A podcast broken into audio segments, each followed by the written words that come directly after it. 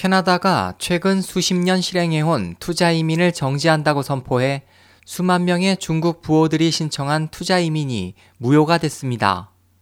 캐나다 투자 이민은 1986년에 시작된 것으로 보고 있습니다. 캐나다는 전 세계 투자자들을 끌어들여 캐나다의 투자 유치를 기대했습니다.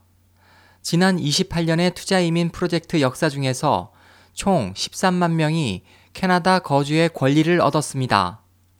캐나다 정부는 이 프로젝트 폐지에 대해 이 계획은 예상한 목표에 도달하지 못했고 영구 시민권을 얻은 사람들이 캐나다에 거주할 생각이 없는 것으로 보이며 그들이 납부한 세금이 다른 이민 단체들보다 훨씬 적다고 밝혔습니다.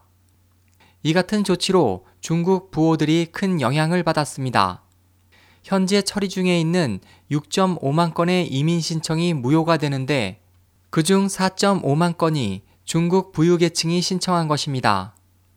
최근에 투자 이민 신청자들 가운데 중국 대륙인들은 절대 다수를 차지하는데 예를 들면 2013년 신청자들 가운데 86%가 중국인들입니다.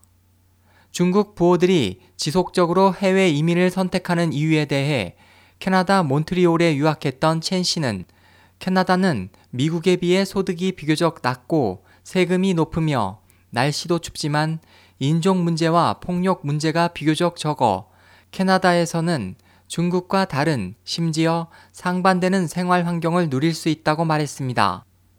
2005년에 기술 이민을 신청해 캐나다로 이민한 황 씨는 캐나다는 환경이 좋고 식품에 독이 없으며 공기가 신선할 뿐만 아니라 더욱 공평한 환경이 있어 캐나다에서는 자신의 노력으로 많은 것들을 실현할 수 있지만 중국에서는 많은 일에 장애가 있어 실현하기 어렵다고 말했습니다. SOH 희망지성 국제방송 홍승일이었습니다.